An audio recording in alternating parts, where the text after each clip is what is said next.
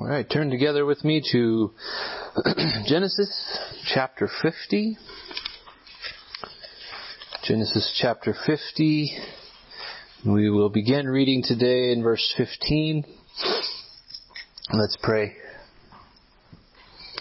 Dear Father, your thoughts are not our thoughts, neither are your ways our ways. For as the heavens are higher than the earth, your thoughts and your ways are higher than ours. Forgive us, we pray, for presumption, how little we think of your ways or ponder what are your thoughts. Our own thoughts consume us. Our own ways satisfy us. As we come this morning to your thoughts revealed in your word, your ways recorded, will the Holy Spirit move us to delight in them and to submit to them and to rejoice in them. For you are worthy of all our thoughts. You are worthy of all our praise, for everything that you do is wonderful. Give us, we ask, eyes to see the object of your affections, that is Christ Jesus, and to have him as our own. In his name we pray. Amen. Let's stand for the reading of God's Word, Genesis 50, 15 through 21.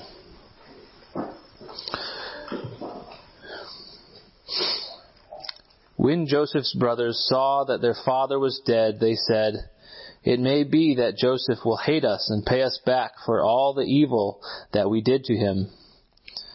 So they sent a message to Joseph saying, Your father gave this command before he died. Say to Joseph, Please forgive the transgression of your brothers and their sin, because they did evil to you. And now please forgive the transgression of the servants of the God of your father. Joseph wept when he spoke to them, to him. His brothers also came and fell down before him and said, Behold, we are your servants. But Joseph said to them, Do not fear, for I am in the, am I in the place of God? As for you, you meant evil against me, but God meant it for good, to bring it about that many people should be kept alive, as they are today. So do not fear, I will provide for you and your little ones. Thus he comforted them and spoke kindly to them. Amen. This is God's word. You may be seated.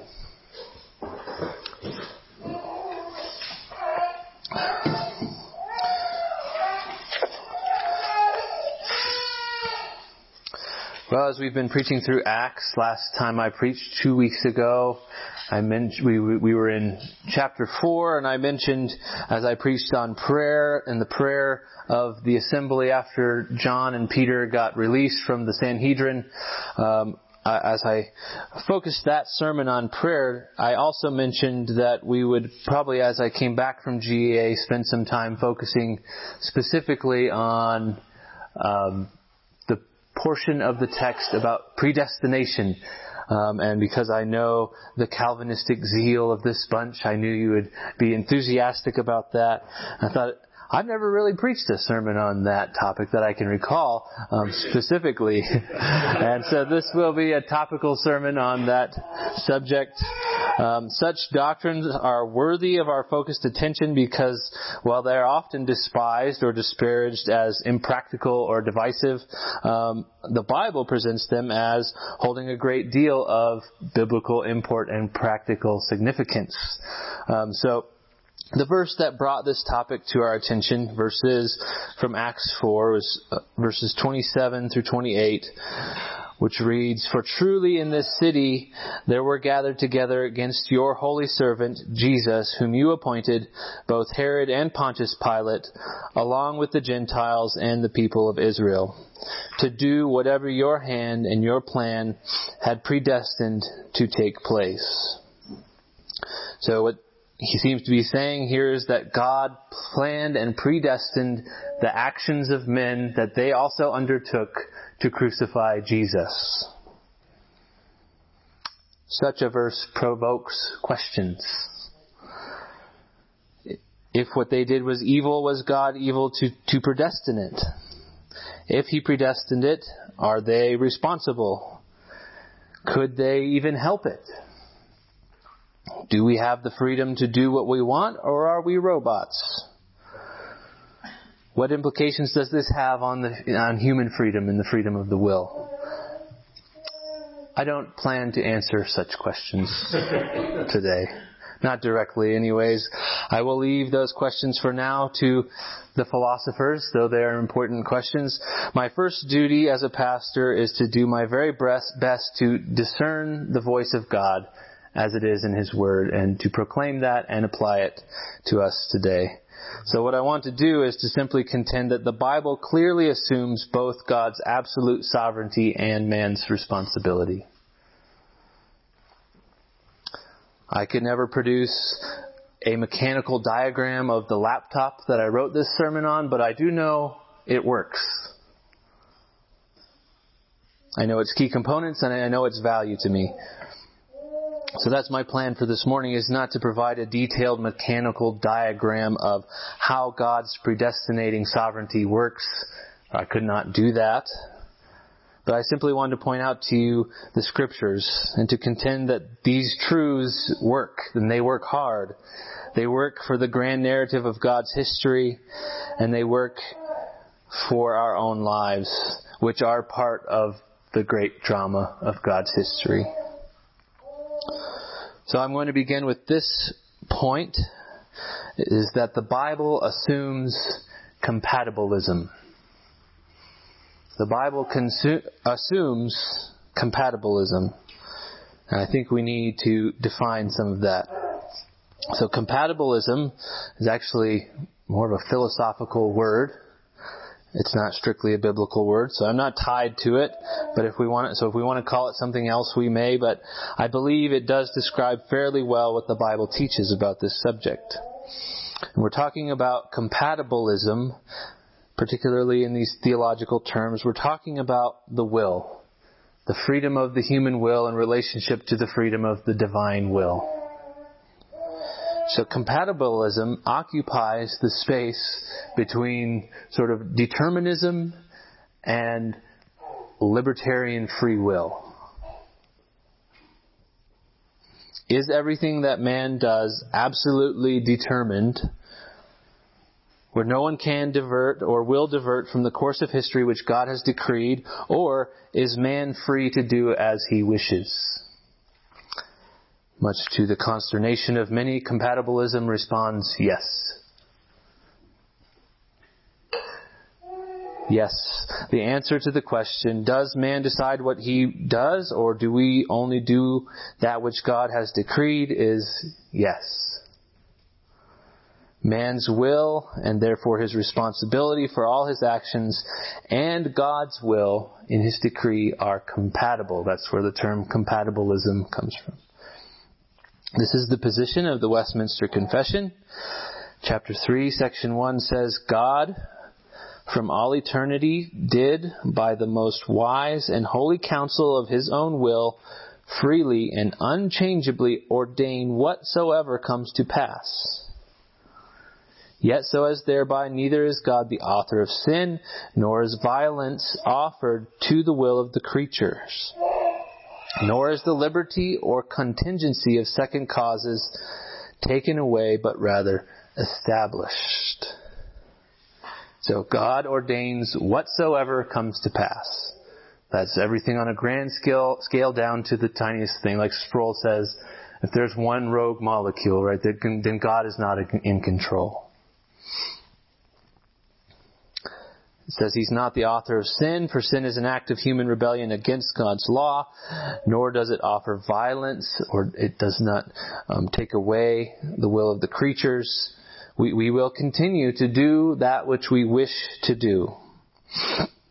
Nor does the decree take away second causes. In other words, God ordains what happens as well as how it happens.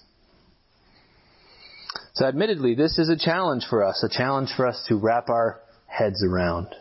We're talking about the things of God here, so why shouldn't it be a challenge?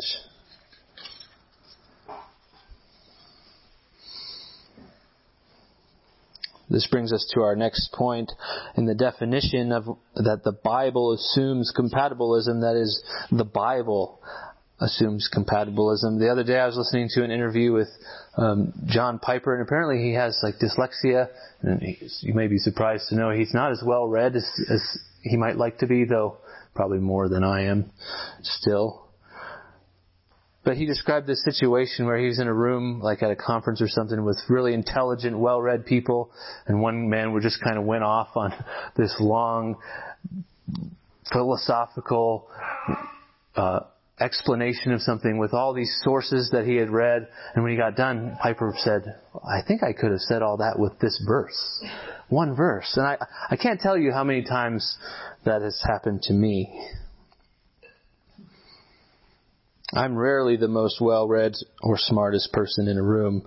And, and there's always more to know, always more to read, more to understand.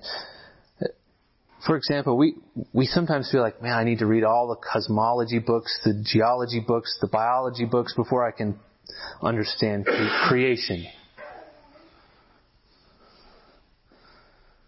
There's always more. There's, we'll never get to the bottom of it. So, well, of course I don't poo-poo reading or, or learning philosophy. We must remember the words of the wisest man who ever lived in Ecclesiastes 12 when he said, the words of the wise are like goads and like nails firmly fixed are the collected sayings. They are given by one shepherd. My son, beware of anything beyond these. Of making many books there is no end, and much study is a weariness to the flesh the end of the matter. All has been heard.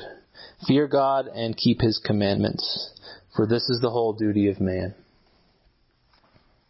So as amazing as our capacity to reason is as image bearers of God, there is no substitute for revealed truth.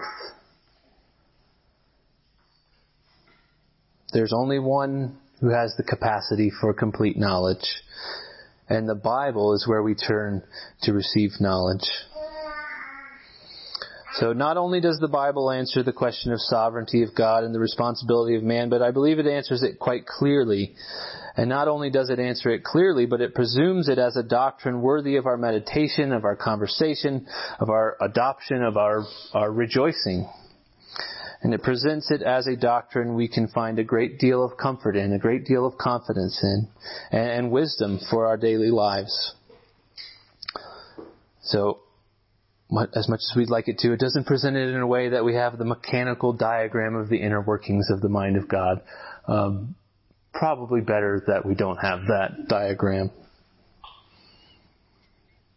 But praise God, He has given us a portion of His mind in the Bible, in the revelation of the Scriptures. So that's the second part of our definition here is that the Bible assumes compatibilism. The third part is that it does assume compatibilism. So again, it doesn't explain it in, in, the detail we would like, and in fact, at times it rebukes us for probing too far into the unrevealed will of God. Romans 9, 18 through 20 says, So then he has mercy on whomever he wills, and he hardens whomever he wills. You will say to me then, Why does he still find fault? For who can resist his will? But who are you, O man, to answer back to God? Will what is molded say to the molder, Why have you made me like this? See, we don't have permission to probe beyond what God has revealed. The confession likewise warns in chapter 3 verse, uh, section 8. The doctrine of this high mystery of predestination is to be handled with special prudence and care. But it goes on to say a little bit later, so shall this doctrine afford a matter of praise, reverence, and admiration for God, and of humility, diligence, and abundant consolation to all that sincerely obey the, the gospel. So we should be careful with it, not probe farther than we're given, but it should cause us to praise, to glory in God.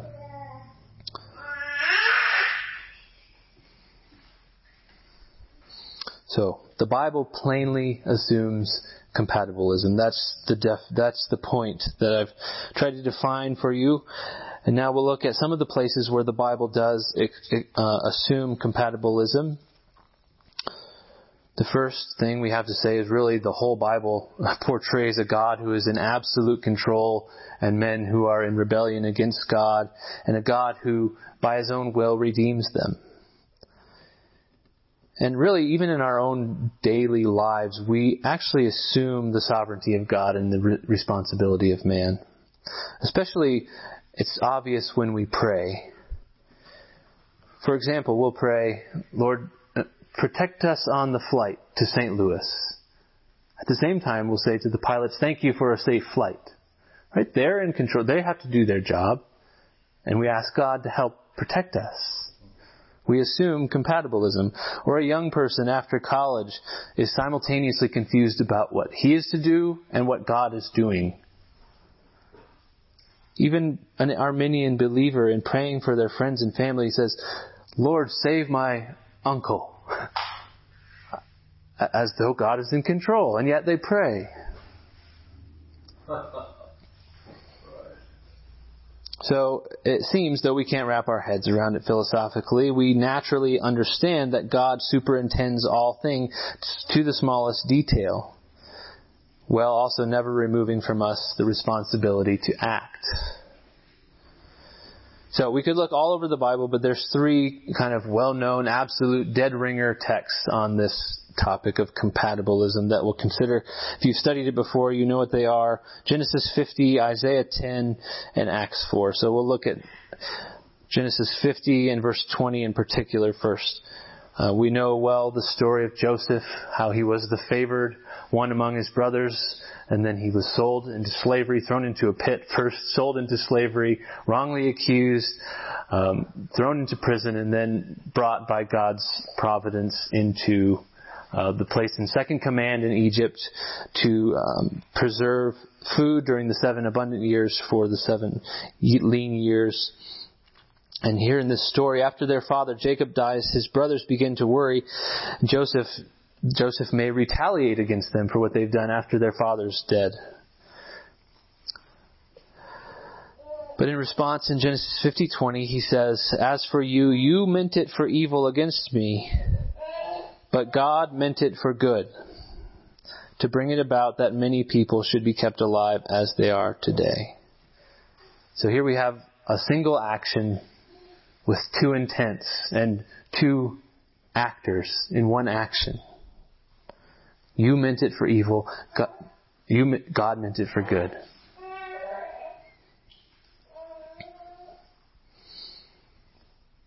And what they did was evil.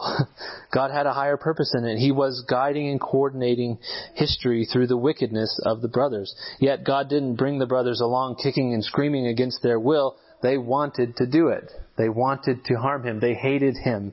They acted according to their own will.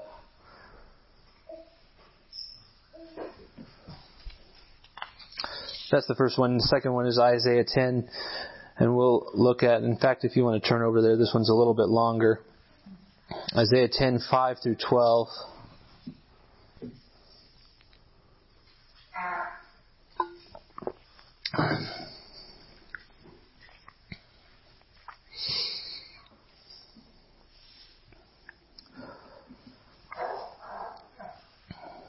Isaiah 10, 5 through 12. God is speaking, Woe to Assyria, the rod of my anger, the staff in their hands is my fury.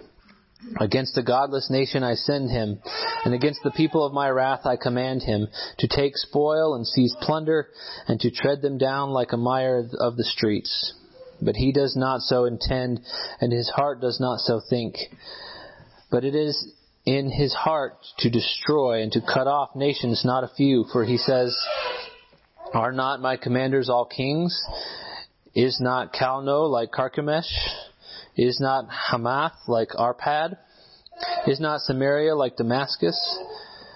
As my hand has reached to the kingdoms of idols whose carved images were greater than those of Jerusalem and Samaria, shall I not do to Jerusalem with and her idols as I have done to Samaria and to her images? When the Lord has finished all his work on Mount Zion and on Jerusalem, he will punish the speech of the arrogant heart of the king of Assyria and the boastful look in his eyes. I mean, as far as I'm concerned, this one, there's no arguing around this one, especially verse 5. Woe to Assyria! Who is the rod of my anger?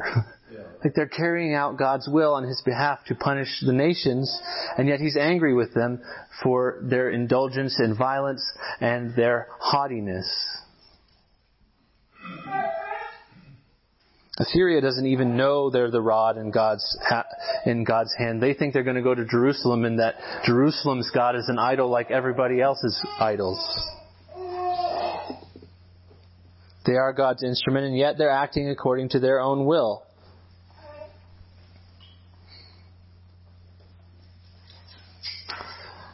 Now the third one, the one from Acts chapter 4, is uh, 4, 27 through 28.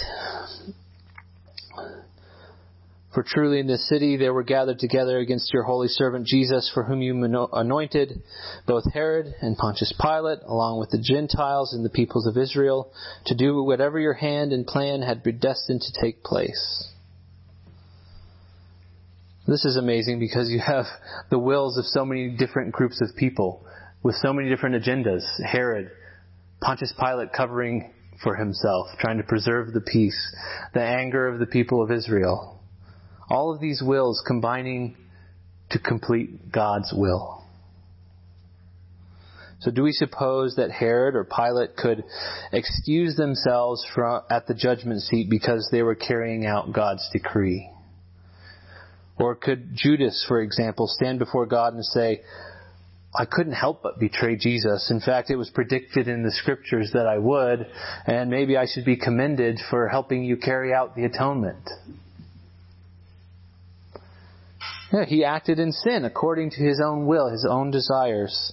He did that which he wanted to do, and even admitted as much when he went back to the the uh, people at the temple. He said, "I have sinned in that I have betrayed innocent blood." His actions were sin, and yet it was in the predestination and providence of God.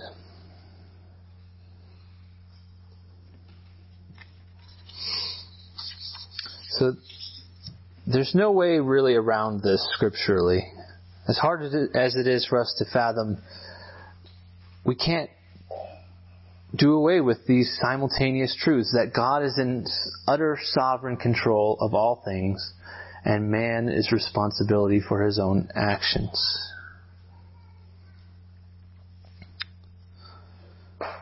Now then the question is, so what? Like, why does that matter to us? So we'll take a moment to consider the value in believing and supporting and contending for such a doctrine.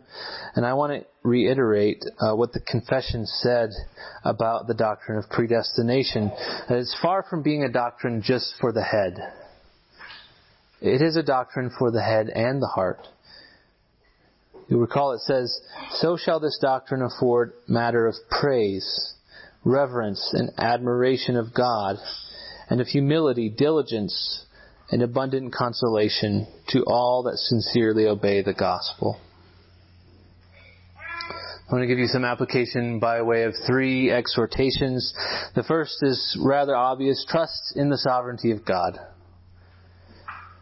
Trust in the sovereignty of God. I mean, what do you think Joseph was thinking when he was going through everything that happened to him? He went from being the most favored son to a prisoner in a far off land. I mean, I can't imagine the heart wrenching sorrow of your brothers turning on you like that and selling you into slavery. And then, and then finding yourself far away from your family, your father who loves you. I, I, I don't, I wonder what he was thinking, and I doubt it's something along the lines of God loves me and has a wonderful plan for my life.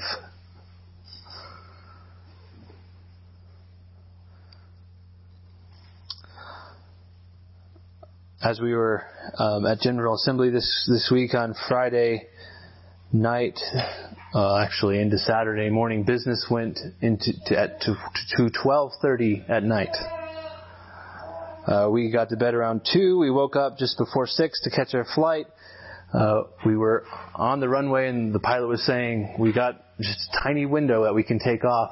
And as we were like right there, we stopped and we sat there for an hour and a half. We had already been delayed an hour, so by the time we got um, back to Dallas, we had missed our flight to Montrose, and we spent the whole afternoon very frustrating in an airport filled with grumpy people, including ourselves, uh, trying to get a flight back home, trying everything. We were going to go to Phoenix and then to Grand Junction, and nothing worked out. So we finally got a hotel room, stayed in Dallas. Um, and I, all the while I had been thinking on this sermon and writing it and thinking about the sovereignty of God in trials. And compared to Joseph, what a tiny, mild trial that was. But it is hard to trust when we can't see, when we can't understand the purpose, and when we'd like to control the outcome. I don't know the purpose of that particular trial, the purpose of Joseph's struggle is quite grand. It is the preservation of the covenant people of God, the preservation of the line of the Messiah.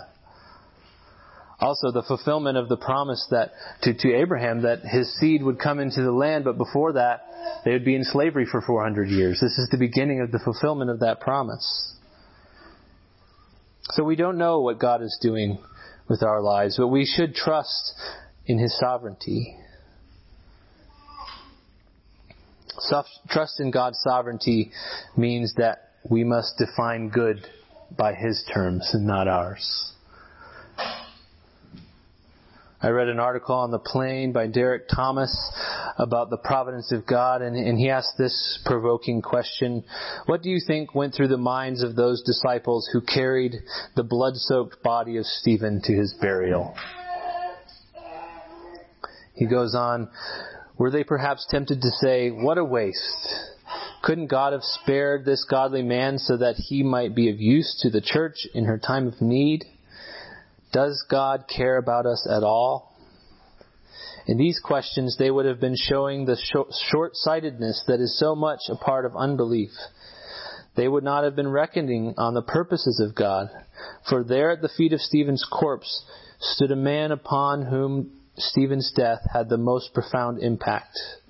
In hearing the voice of Jesus speak to him at, and accuse him of persecuting him, Paul learned what is arguably the most characteristic feature of his later writings. To persecute uh, of Jesus' little ones is to persecute Jesus himself. Because every Christian is united to Jesus in an indissoluble union. So you see, there's purpose in even the death of Stephen. There were many purposes, I'm sure that's just one.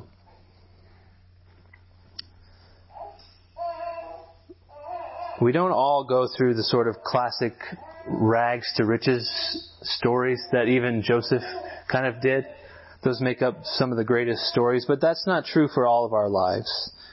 We're not to, meant to think by Joseph's story that if, if we stay true and have a great attitude like Joseph did, in the end our lives will turn out great. That's far from the point. Some of us will be more like Stephen or worse. Some, even now in our world, are dying and watching children die and be abused for their faith. These people will never be recorded as great heroes in the Bible except perhaps as the martyrs in Revelation, which is a, a wonderful place to occupy in Scripture. But I want to commend to you the absolute sovereignty of God. I mean, we, we so clutch at the idea that we should be in control of our own lives. We, we prostrate ourselves before the idol of libertarian free will. I want my free will. I want my control. But only one can have absolute libertarian free will. And that's God Himself. And really, what a comfort, because the alternative is a horrifying idea. So do we trust the sovereignty of God? That, that absolutely everything in our lives is because He willed it to be so. From mundane irritations like I mean, our fridge broke down. What what an annoying thing. God superintended that, that right?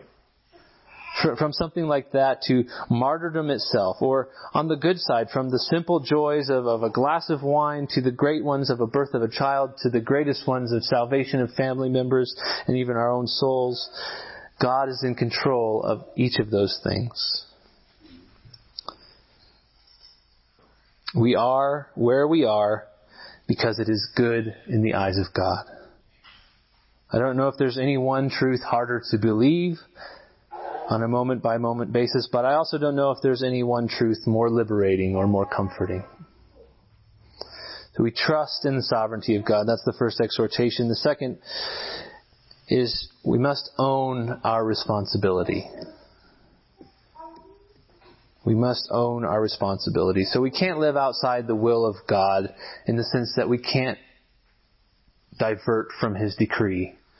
I don't know if you've seen, there's a new show out called Loki. It's a Marvel show. We've been watching a little bit of it, but it's kind of confusing. But there's these like timekeeper, sort of God type figures, and there's this timeline, and there's this whole organization that they have created to there where if people divert from the timeline, go away they weren't supposed to go, then this organization brings them back and, and gets the timeline back in order. Uh, it's, it's an interesting idea. That's not how God's timeline works. It is literally impossible for us to divert from the timeline of His decree. On the other hand, we can live outside of His will in the sense that we can live outside of His preceptive will, His precepts. We depart from that part of His will daily, hourly, minute by minute, even second by second. God's intention to use the vile Assyrians for his plans made them no less vile. They were exceedingly wicked, breaking God's precepts, and most of all, taking the glory of God unto themselves. So if compatibilism is true, and it is, scripturally, then we in no way can make excuses based on the sovereignty of God. I often will try to use the sovereignty of God to excuse myself, to ad, abdicate obedience, or to excuse wickedness. Things like prayer, preaching, evangelism, and service, these things are our responsibility. Far from being eliminated by the sovereignty of God, they are established by the sovereignty of God. We pray because God is the one who governs the universe. We speak the gospel because he uses the gospel to save. We serve because we are his workmanship, created in Christ Jesus for good works which God prepared beforehand for us so that we would walk in them. Again, the confession, nor is the liberty of contingency of second causes taken away, but rather established. And we can't excuse ourselves for our wickedness as though God made us do it. Genesis 50:17, um, Jacob calls what the brothers did sin. He says, "Say to Joseph, please forgive the transgression of your brothers and their sin." Because they did evil to you, and now please forgive the transgression of the servants of the God of your father. It is sin. Just because God foreordains it doesn't make it any less sin. So, we need to, as we hold firmly to the sovereignty of God, also own our own responsibility. The third exhortation here is simply to delight in the glory of God. Delight in the glory of God. Uh, one of my favorite TV shows, for good or ill, is the sitcom Seinfeld. You can uh, accuse me of things after the service if you wish for that. I think the characters and the dialogue are funny, but what I really love about it is that I can see through the show into the writer's room. When I hear a line or a particular word, they seem to really appreciate words or a circumstance unfold. I picture the creators, Jerry Seinfeld and Larry David, in some room somewhere just cracking up over what they had composed. And I think that's good, true with any good art or entertainment. We can see the character, the delights, the interests, the passions of the Creator in the product they make. So we like to think of ourselves as the playwright of our own lives. We compose a narrative so that we can display our own passions, our own genius, our own pleasures. Which in one sense may be true in that we're responsible and that if in Christ we're doing our best to put on display Christ, to, to decrease as He increases, that, that may be true. But how often do we think of the whole history of God as His great drama? He being the divine playwright, communicating something about Himself. This is something He's composed so that we would see through to the writer's room so that we see his delights, his character, his pleasures.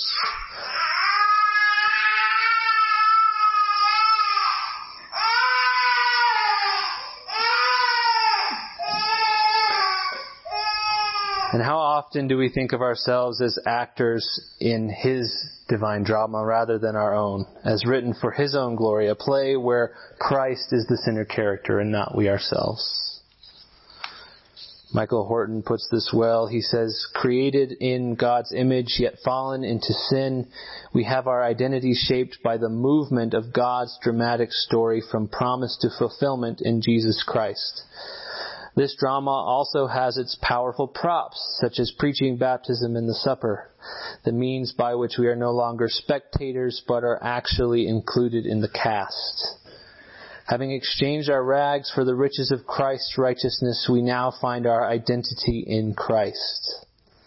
Instead of God being a supporting actor in our life story, we become a part of the cast that the Spirit is recruiting for God's drama. So sure, we can debate till we're blue in the face about all the philosophical complexities of a doctrine like the predestinating sovereignty of God.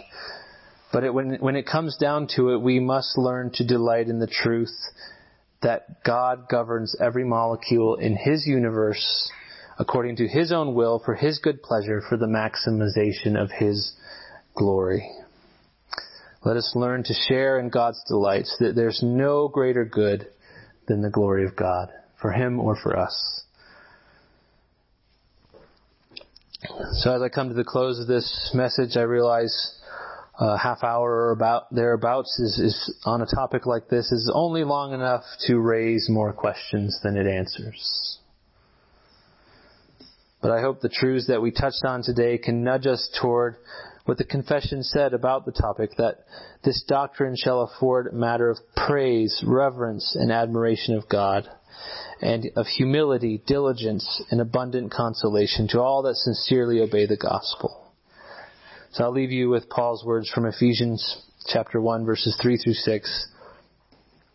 Blessed be the God and Father of our Lord Jesus Christ, who has blessed us in Christ with every spiritual blessing in the heavenly places, even as he chose us in him before the foundation of the world, that we should be holy and blameless before him. In love he predestined us for adoption to himself as sons through Jesus Christ, according to the purpose of his will, to the praise of his glorious grace. Amen.